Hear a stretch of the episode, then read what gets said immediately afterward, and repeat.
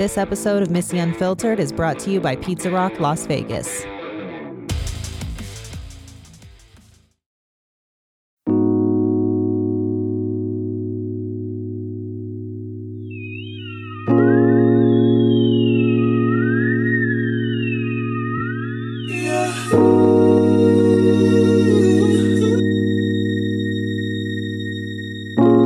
Are you stuck? Unhappy with your life? Unsatisfied in your relationship? What are you waiting for? What sign do you need from what God to take that leap? I dare you to move. Move into something uncomfortable. Move away from something that steals your joy. Move into a business venture. Move out of a job that drains you. If you're not willing to risk it all, you didn't really want it that bad. If you're not confident in yourself that you will work hard enough to have it, then you don't deserve it anyway. Whatever it is, you need to do whatever you have to to make it yours. I feel like I'm speaking for a commercial ad. I don't know what your it is, but what I do know is that we all spend way too much time at a job that we hate, in a relationship with someone we loathe, in a financial situation that is drowning us, and we do nothing to change. Excuse after excuse. Excuses aim to shift the focus from issues pertaining to our sense of self to issues that are relatively less central. We are creating every problem that we have. Studies show that successful people begin each goal with the end in mind. Successful people surround themselves with a good support system. They practice the 52 and 17 rule. It's almost like interval training, but for work and breaks. They hold themselves accountable. And for every failure, they try again. Maybe interval training isn't going to help your love life, but holding yourself accountable will. Surrounding yourself with good people will. If you hang out with Ed that gets fucked up and cheats on his wife every weekend, you're not in the best company to keep your relationship on the right track. You might not cheat because Ed's a piece of shit, but I'm sure it's going to start some arguments with your wife. And I'm not saying you can't hang out with fun people just because you're married or you can't only have married friends or something, but if it's a business plan that you want to pursue, the first step is going to be research. Instead of the countless hours we spend on social media, why not put that time to good use and figure out how to do what it is that you want to do? One of my closest friends owns her own business, and when she's not working or spending time with her family, she's researching ways to make her brand better. One thing I love about my husband is when he finds something new that he wants to dive into, he literally obsesses over it fills up his Amazon cart, saves ideas and pages, literally creates an entire Instagram page and email for whatever the new idea is. That's how you have to go into any new idea. Lay out all the steps you will need to take and all of the things that are holding you back. If you just look at starting a food truck and think, ah, I can't do it because it's going to cost too much, that's it. Like, come on, you have to do some kind of legwork. You know, see if that's even true. Research, make recipes, price it out, then look at it and see if it's really impossible. It's literally the point of saying, like, you'll never win the lottery if you never play, which technically we can't here in Vegas, but you can always drive across the border and go to Arizona and play. Sometimes we get buried so deep financially and we don't even know where to begin to dig ourselves out. I was in this position like eight years ago. I looked at my credit report and I started calling each creditor individually so I can arrange some kind of payment option. I later found out that that's actually the worst thing you can do because it reactivates each negative on your credit report. Um, so once something is on your credit report for so many years, you can actually just pay to have it removed. And surprisingly, it's not even really that expensive to do. Like it's like 12 to $20 per negative account to get it removed from all credit reports. And I've always been that kind of person. Like if I ignore a problem long enough, it just goes away. Yeah. Unfortunately, when you want to buy a house or a car or anything, you can't do it with poor credit. So if this is something you're struggling with and you don't think that you're ever going to get out of debt, do some research and you'll see it's actually quite easy. Also, if you struggle with saving money, as I also have in the past, there are plenty of apps like Acorns. Literally, it takes pennies for each dollar you spend and it moves it to an account and it just sits there. It's kind of like a roundup rule. Like if you go to Target and spend 18.25, Acorns will move 75 cents to your account and round it up to 19 or however you want to set it up. It's like it can be 5 cents, it could be 10 cents, whatever.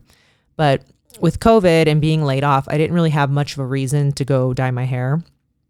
Girls' hair is expensive, but there's something about being blonde and the upkeep.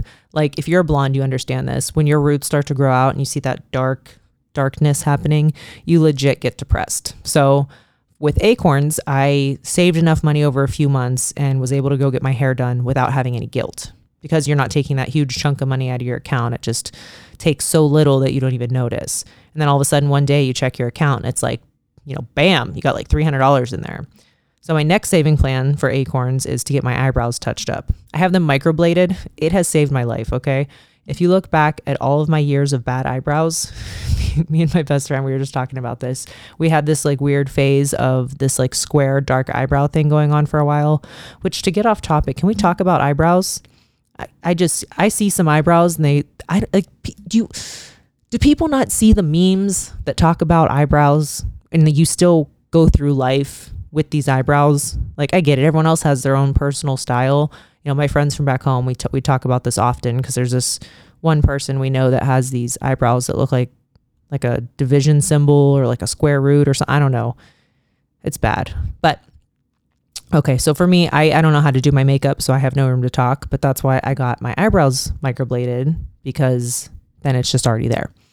Also, if you haven't set up any kind of like retirement plan for yourself, well, seriously, what are you waiting for? Like, and you don't have to be debt free to start putting a little away for retirement. If you live in Las Vegas, Camp, he's on Fort Apache. He's a great financial advisor. Hit me up if you want more information. He's honest to God amazing. He set up a Roth account for both Chris and I, and we have a joint savings account through him, and we set up both babies with savings accounts. And it didn't cost anything to set these up. Honestly, it's even if it did cost something, it'd be worth it.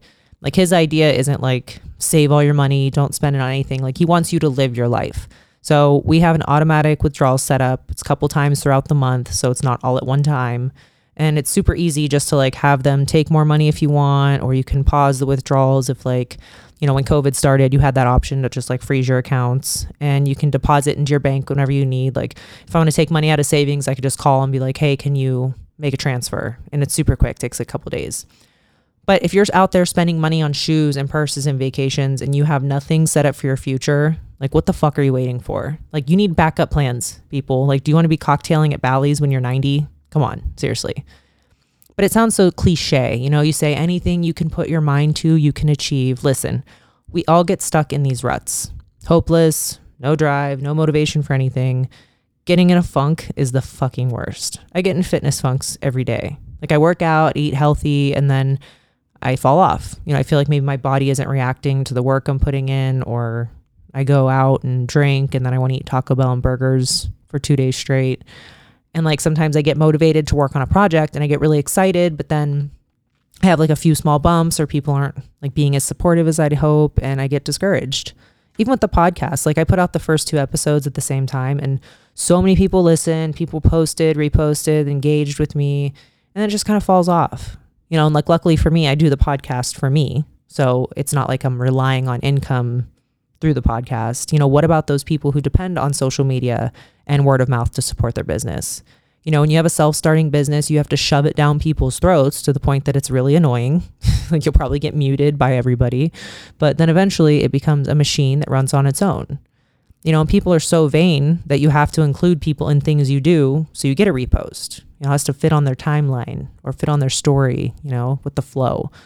Uh, one of my former employees, she started her own YouTube channel. It seriously is a brilliant idea for anyone who's looking for information about cocktailing in Las Vegas or you just want to see what it's about if you have questions.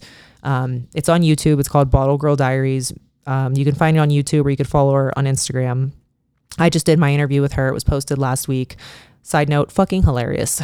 okay, maybe because I'm such an asshole per usual. And me and Cindy's relationship is always very funny. Um, but she always brings someone on uh, like from the industry. And a lot of people either don't work in the industry anymore or managers cocktail servers bussers whatever.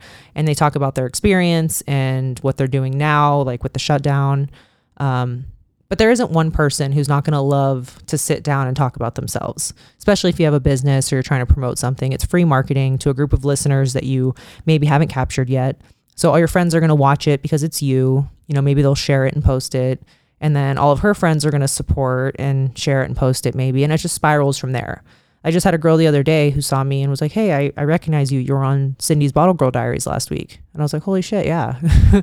You know so um like i have i have plans to have other people on the podcast being you know one of those reasons. You know you want people to come on and obviously change it up because maybe you guys are sick of just listening to my voice all the time But, you know, if I bring on a friend, that friend's going to want to share it because they're talking about, you know, their feelings and views on things. So it's always good to have like somebody to engage with and switch up a little bit. And it was scary for me to do my first solo podcast because like I had only done them a couple times with Terry. And if anybody listened to those, that was like a lot of conversation between him and I.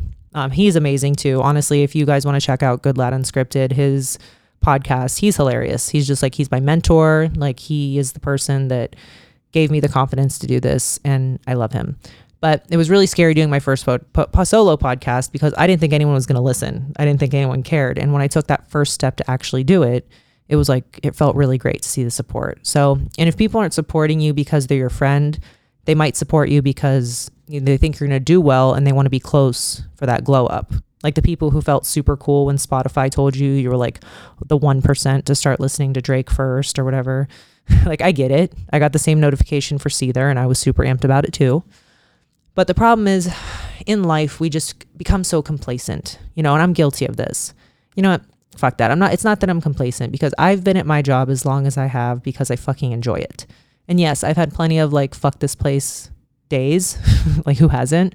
But when I seriously think about trying to leave, I'm like, why? Like I agree everyone should take that leap and try to start a business or have like some kind of lucrative hobby. But if you have a steady, well-paying job that gives you some bit of joy, why would you want to leave? And it's important to have a steady income. You know, unless you're one of those people that want to quit your job cold turkey and force yourself to put all of your energy into a startup because then you have no choice but to succeed. And I'm all for that too, honestly. I just want to see people fucking try. Like I get it. It's hard when you have you feel buried in a mountain of debt and the one thing after another keeps holding you back. It's like one step forward, two steps back every time. I get it. I do. But when you have this idea that all of these things just keep happening to you and you can't get ahead because of your luck or the other people are making it hard for you, give me a fucking break. Change something, anything. Try and get rid of the things that are weighing you down. If bad shit keeps happening to you in your life and you do absolutely nothing different, why do you expect your life to change? Like, how many times do I have to bring up the definition of insanity? like, deal with your problems head on. You have no other choice. This is your life we're talking about. The world is not out to get you. I swear, so many people feel like that. And I was this person too. Like, I thought I was never wrong. Like, it's just the odds. I can't beat the odds. Life is never going to be shiny and gold for me. And hey, like maybe I'm not going to get the shiny and gold, but I'm sure going to fucking try and do everything I can to at least get like a little glitter. So stop sitting around on your ass with that lazy fucking boyfriend of yours and move. Move away from the friends that don't want to grow with you and see you succeed. They're not friends. They just want to bring you down and misery loves company. You need to move into something positive that brings you actual happiness and quit blaming all your problems on others. Step up and hold yourself responsible for your life because you're the one living it. So why not make it the best one? You